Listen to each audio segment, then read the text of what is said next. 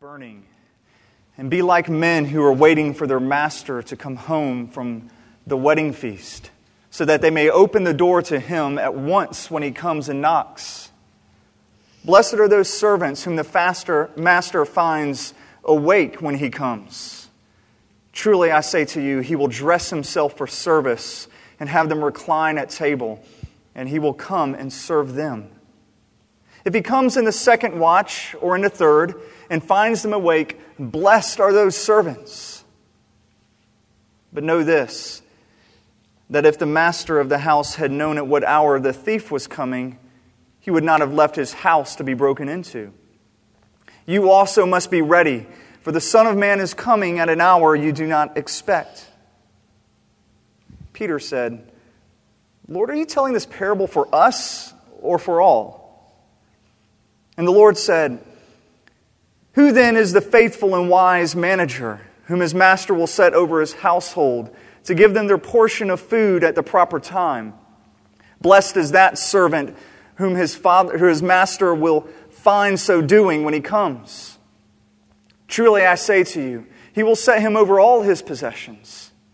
But if that servant says to himself, My master is delayed in coming, and begins to beat the male and female servants and to eat and drink and get drunk, the master of that servant will come on a day when he does not expect him, and at an hour he does not know, and will cut him in pieces and put him with the unfaithful. And that servant who knew his master's will but did not get ready or act according to his will will receive a severe beating. But the one who did not know and did what deserved a beating will receive a light beating. Everyone to whom much was given, of him much will be required. And from him to whom they entrusted much, they will demand the more. I came to cast fire on the earth, and would that it were already kindled. I have a baptism to be baptized with, and how great is my distress until it is accomplished. Pray with me. Lord, we ask that you would bring clarity where there is confusion. Uh, this is a message I've just struggled so much putting together this week. There's so much there. I ask that you would organize my thoughts, that you would speak clearly and powerfully, Lord. I pray that my words would fall to the ground and blow away and not be remembered anymore. But Lord, Lord, your words would remain, that they would hit their mark, and that they would change us. I pray this in the strong name of Jesus. Amen. Now, I made an assumption when preparing this message that I, I hope is true. Um, I believe that neither the rapture nor judgment day came during Y2K. That, uh, that you guys didn't miss it. That's an assumption that I, I'm, I'm going to hold to. I, don't, I know there's a lot of talk, but I don't believe it happened. Um, I, I can remember one time, because people love to talk about the end of times. One time when I was in high school, the wrestling coach got me and he took me down and he asked me to talk about the end times to the PE class before we were having about to start the Persian Gulf War. And he asked me questions like, Is you know, Saddam Hussein the Antichrist? And I was like, I, I don't know. And that was the answer for everything is I don't know. But everybody wanted to know, is this the end of time? When's it going to happen? Now, in preparation for this sermon, I uh, binged, I no longer Google, I, I binged, uh, end of time. Um, and the first website that I went to, it was this scriptural website, and it says that the Bible clearly teaches us that Judgment Day is coming May 21st, 2011. So you have a little over a year to get ready. Um, and of course, there was these Mayan prophecy sites. You know, the Hollywood made a, wood film is made popular that the end of the world is coming December 21st, 2012. Um, I actually came across a uh, app that you can download that counts down until Judgment Day. In case every time you need to pull out your phone, you can look and just get the countdown going. And uh, You know, know, part, you know, we know that nobody knows the day. The Bible tells us nobody knows the day or the hour. But part of me thinks if God wants to be really tricky, he could pick a day somebody's already chosen. Since we know it really won't be the day, so you never know. Maybe it will be May 21st. Uh, Jesus, he taught a lot about the end of his return, especially about the end and his return, especially in the last week before he was crucified. But the point of Jesus' teaching is always ethical. It's not, the point of his teaching is not for us to try and find out the day of his coming. The question is always posed how is that day going to find you when it comes? What are you going to be doing? How are you going to be living? Scripture is, is not about trying to, you know, work out the calculations to figure out exactly when Christ is coming. No, it's when he comes, how, how is that day going to find you? How will Jesus find you? What will you be doing? I love that quote that's on the front of your worship guide that says, When it comes time to die, make sure all you have to do is die, from Jim Elliot. Make sure when the Lord comes, all you have to do is go. You're living life in such a way. Luke 12 is all about the kingdom of God. We started looking at it last week in the Fear Not Little Flock, for it is your Father's good pleasure to give you the kingdom. The kingdom. And this kingdom of God, it's, uh, it's when Christ comes physically, Christ comes suddenly, and he establishes a real kingdom on this earth, and he will reign as king. And you can point to a lot of different places in Scripture. Uh, one of my favorite places to turn is in Matthew 19, in which Jesus he describes this coming kingdom by using an unusual Greek word, palingenesia. Palingenesia. And it's actually a, Greek word that was used by the philosophers of the day. Uh, Greek philosophers, they, they thought that the end of time would be the palingenesia. It's when the earth would come at the end of its cycle and it would be burned up and it would be purified and then it would start all over, be reborn, regenerated. Jesus actually uses that term, but he doesn't say that this is going to be a palingenesia. He says that when he comes, it will be the. There will not be any others. There is not a cycle. He will come and he will purify. He will regenerate the entire world once and for all. The kingdom will come and it will come when he reigns on his glorious throne. And this text here says that we need to live in light of that day. We need to keep watch. And, in the context of this passage here, I know that usually when you think of keeping watch, you're thinking of all night prayer vigils, you know, and, uh, and all that. But in context here, it's talking about how we use our resources. This is a continuation of the message we looked at last week. Fear not, little flock, for it is your Father's good will to give you the kingdom. Sell your possessions, give to the poor. One of the ways that we live in light of the coming day of our King Jesus is by being rich towards Him now, generous towards the poor now. Jesus didn't move from a sermon on possessions to a sermon on watchfulness. This is the same message here, it's a continuation of it. And I got to confess, as I was studying this text, um, I really didn't want to preach from it. I was like, gosh, we talked about that stuff, some of this stuff last week and the week before, and I don't really want to have to talk about possessions and money again. And I looked at some of one of my favorite pastors had preached on it, and actually, they almost all skipped it, every one of them. They just kind of jumped over. Maybe they were sick of the same thing.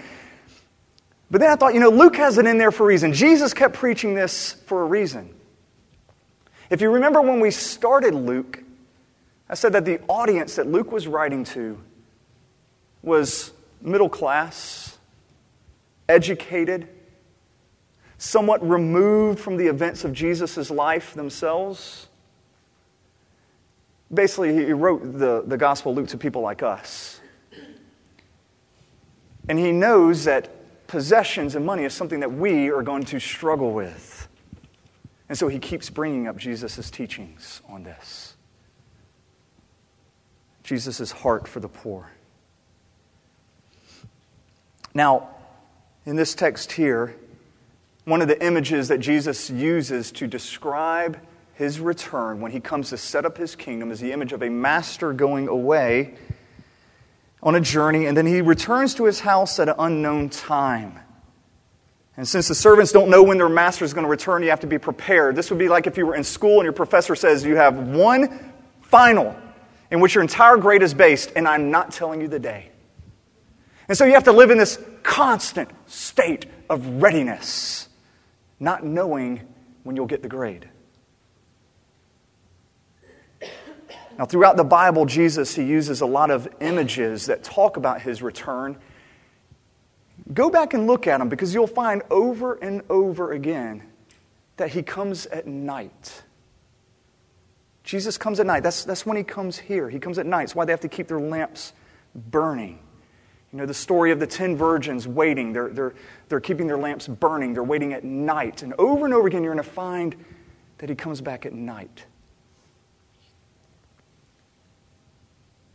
And I think one of the reasons that he uses this imagery is because he wants us to think about what happens at night. And night is when we enter into our dream world. When we go to sleep, our dreams become our reality. We think they are real. Sometimes the dreams are good, sometimes they are nightmares. But when you're dreaming them, you think this is really happening. This is really life. Uh, when Lauren and I first got married, for those of you, you know, who newlyweds, I'm sure you know it's hard to sleep at night. It's just it's unusual getting used to sleeping next to somebody next to you and and after probably a couple of months I woke up to somebody gouging my eyes out. I mean, just absolutely gouging. And, and so I, I, very calmly sat up and uh, said something like, What the heck are you doing? And Lauren was still asleep, and she said, I am playing the piano. and she just thought she was, I don't know, doing, you know, Beethoven's Fifth or something. She was just gouging my eyes out, but that was what she thought was actually going on. Not that she was trying to kill me. And by using this imagery of night, Jesus is saying that we live in a world that is more influenced by our dreams than by reality. And so there's a danger in going to sleep. We live in this dream world where we think our money is ours. We could do with it whatever we want. We live in this dream world where we we value the opinion of our boss or our neighbors more than we value what God says about us through His Word. We live in this dream world where we think happiness is achieved through the latest fashion or through sex or through something like that instead of through God Himself. And, God says, All right, wake up, those of you who are asleep. And those of you who are awake, be vigilant. Stay awake. You're going to find this over and over again in Scripture. Luke 21, he says, Stay awake. Don't let that day come on you like a trap. Stay awake. Matthew 24, stay awake, for you do not know the day of the Lord's coming. Paul says in Ephesians, Awake, O sleeper, rise from the dead. Because he knows that just normal life lulls us to sleep. And we cease to know what is real. And we're to keep lamps burning we're to stay awake. And one of the ways that we do that is we dress ourselves for action, which is verse 35. Stay dressed for action. Literally, gird yourself up, get ready to work. We don't sit around and we just kind of wait for the Lord's return. We're doing something, we're working. Our heart is pumping, we're not getting sleepy. Verse 43 says that blessed is the servant whom his master finds doing work when he comes. And this is the work that we're supposed to do. In this context here, the work we are supposed to do is take the possessions, the things that God has given us, and we are to, to distribute them to those in need. Look at verse 42. It says, And the Lord said, Who then is the faithful and wise manager whom his master will set over his household to give them their portion of food at the proper time? Blessed is the servant whom his master will find so doing when he comes. Truly I say to you, he will set him over all his possessions. But if that servant says to himself, My master is delayed in coming, and begins to beat the male and female servants, and to eat and drink and get drunk, the master of the servant will come on a day when he does not expect him. So we're to be awake, we're to be dressed for action, and we are to be freely distributing the things that the Lord has put in our care. We are not to use people for our own gain. That's the abusing the servants there. We're not to think that God's resources are only for us and for our pleasure. That's the eating and drinking and getting drunk there. And if we're going to live this way, we have to focus on two things. I'm just going to pull out two things here from the text that we need to focus on if we're going to be watchful people and not go to sleep. We have to look towards our future joy and we have to look towards a future judgment, a future joy and a future judgment. Look at verse 37. Blessed are those servants whom the master finds awake when he comes. Truly, I say to you, he will dress himself for service and have them recline at table, and he will come and serve them.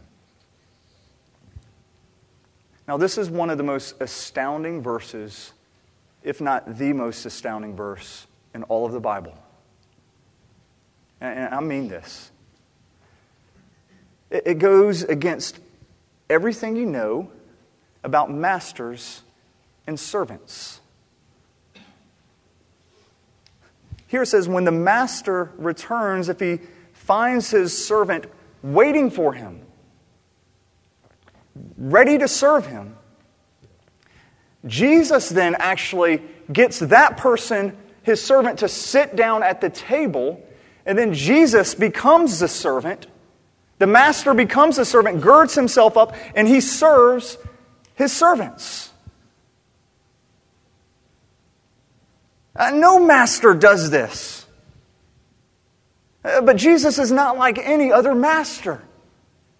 Uh, Jesus, we'll see, he'll later demonstrate this on the night before he is crucified. And I love it in John 13 when he says that knowing that the Father has given him all things, it says he got up, he girded himself, he got a towel, and he went and he served every one of his disciples, even Judas, washing their feet. We serve a king who serves us. Here, Jesus says, he tells the disciples that when he returns, he is going to work for their joy.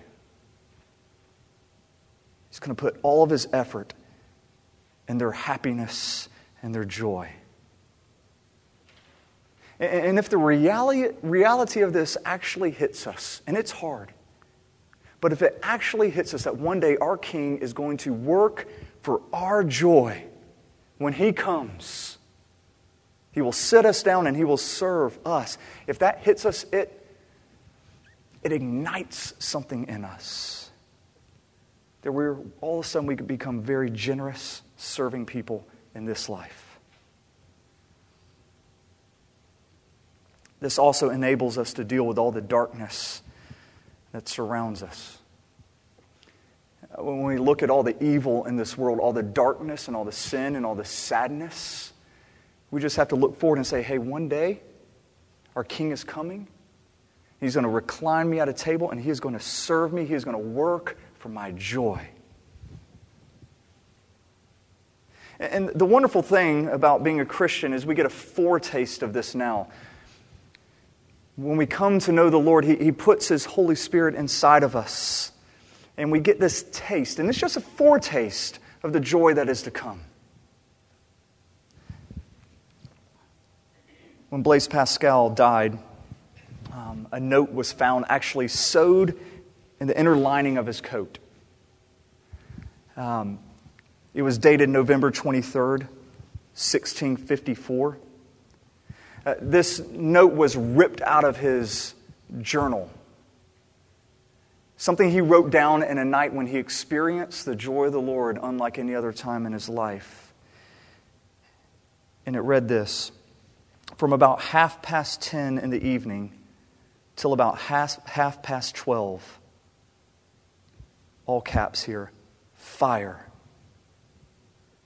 God of Abraham, the God of Isaac, the God of Jacob, and not of the philosophers.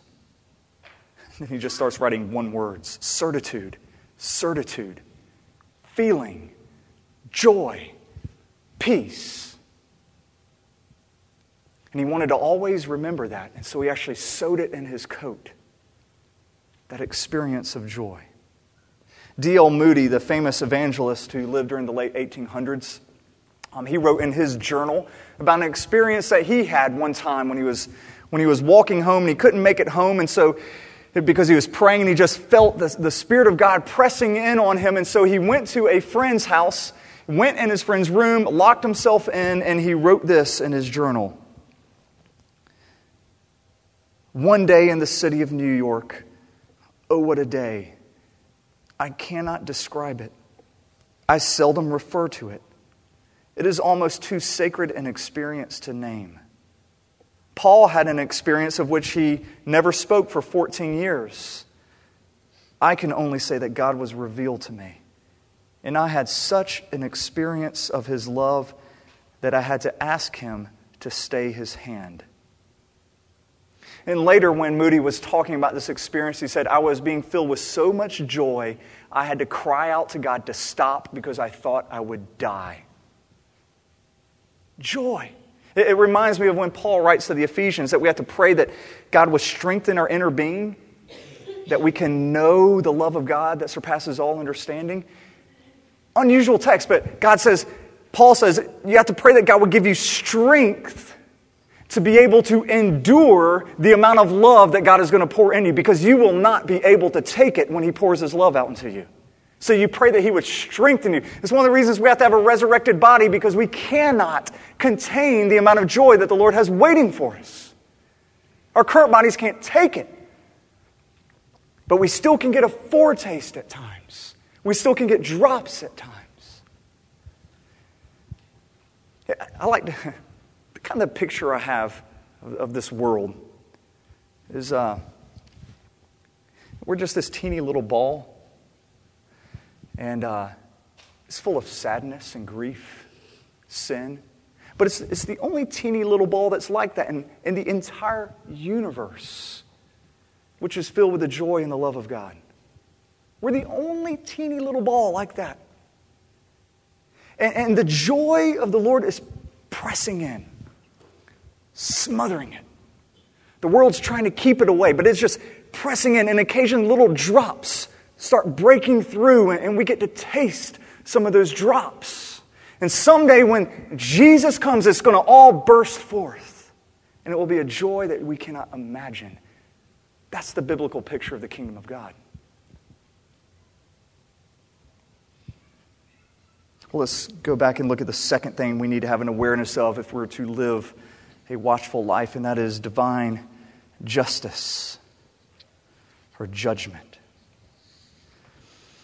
A day is coming when God will judge this world. Jesus says when the master returns and he finds, you know, his master or the servants basically slacking off, he cuts them in half. It's pretty strong language here. It says the master is going to hack his servant into pieces when he returns. And I know that there's some who would point to this text, those outside the church, and they would say, you know, we serve just such a bloodthirsty God, and worshiping a God like that leads us to be aggressive and violent people. And nothing could be further than the truth. Believing that God will someday come and judge, that is what enables us to, when we are hit, to turn the other cheek. We know justice will come. When we are oppressed, we don't have to strike back. because we know God will judge later. Vengeance doesn't have to be ours because it will be the Lord's. And it actually enables us to. It gives the world hope. Future judgment gives the world hope hope for peace.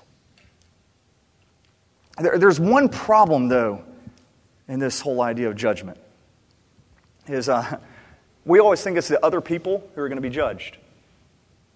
And anytime we always think about divine judgment coming, we're like, that's right, they're going to get it. Yet we have just as much sin we have just as much junk in our lives. So, what do we do with this? This judgment that's coming. Um, I think to understand this, this is where this text really gets good. Man, I wish I had like an hour. Um, to understand this, you've got to go back to the beginning of the Bible.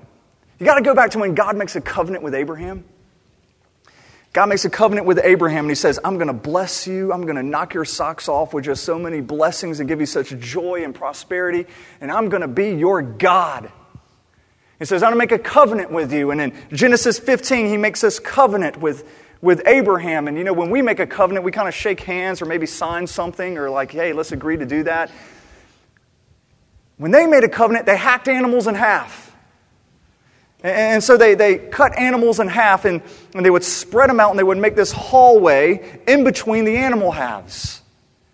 And what would happen is they would walk through the animal halves and say, May this be done to me if I break this covenant. If I'm not faithful to this covenant, may this be done to me. Now, do you see where Jesus is pulling in this imagery of the master coming back and hacking his servant in half for unfaithfulness? He's talking about covenant faithfulness here. This servant has not been faithful to the covenant. And so it's going to hack him in half. But here's the interesting thing in Genesis 15, uh, Abraham, he, he makes this covenant. He separates the animal halves and he's waiting for the Lord to show up so he can walk through these halves to the Lord. But instead, the Lord causes a sleep to fall on Abraham. And so Abraham just lies absolutely conked out. And the Lord himself comes to Abraham. The Lord walks through those pieces and says, if this if, if there's covenant unfaithfulness, I bear the judgment. Let me be hacked in half. And you will not find any religion that says anything close to that.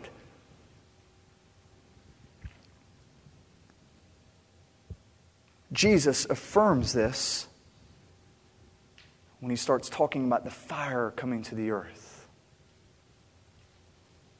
Look at verse 49. I came to cast fire on the earth and would that it were already kindled. I have a baptism to be baptized with, and how great is my distress until it is accomplished. This is a really, really curious statement. Just go back a couple of chapters. Luke, 9, Luke chapter 9, verse 51.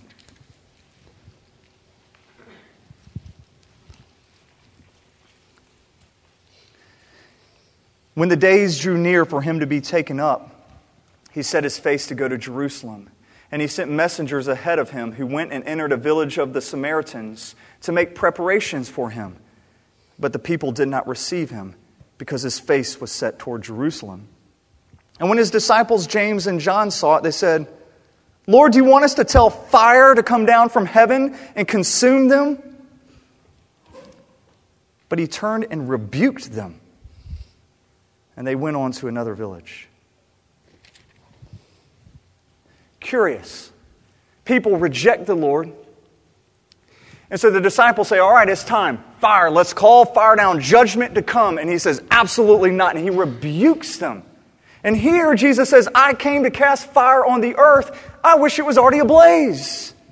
Well, he had his chance just a few chapters ago to set it ablaze. Key is verse 50. I have a baptism to be baptized with.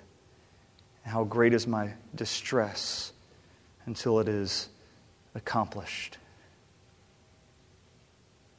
The baptism is the death of Jesus, of course. The reason Jesus did not want fire to fall down on the Samaritans is because he does not want judgment fire to fall on people. He knows that God so loves his people that God is going to send judgment fire to fall on him. The baptism that he has to undergo, the fire of God that he has to endure for their covenant unfaithfulness. It's the gospel. That's our hope. Our hope is not that somehow we're going to live a really good life, also we're going to become generous people, we're going to be awake at all times, and God's going to come when He returns and said, Hey, you did a great job. That's not it. God looks at us and He says, You have been unfaithful. You haven't been good stewards of what I have given you. You deserve to be hacked in half. But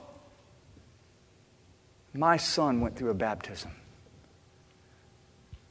Fire judgment fire was poured on him, so I would not pour it on you. That's our hope. That's the gospel. That's what we hold to as Christians. And when we hold to this, when we believe this, this begins to ignite something in our hearts. In light of such love, we become watchful and generous people. How can we not in light of such love? Pray with me. Lord, there's so much to unpack there. We just got a glimpse. Just a glimpse.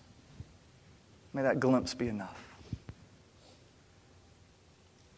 You took the hit for us, you took the punishment we deserve. Thank you seems so shallow.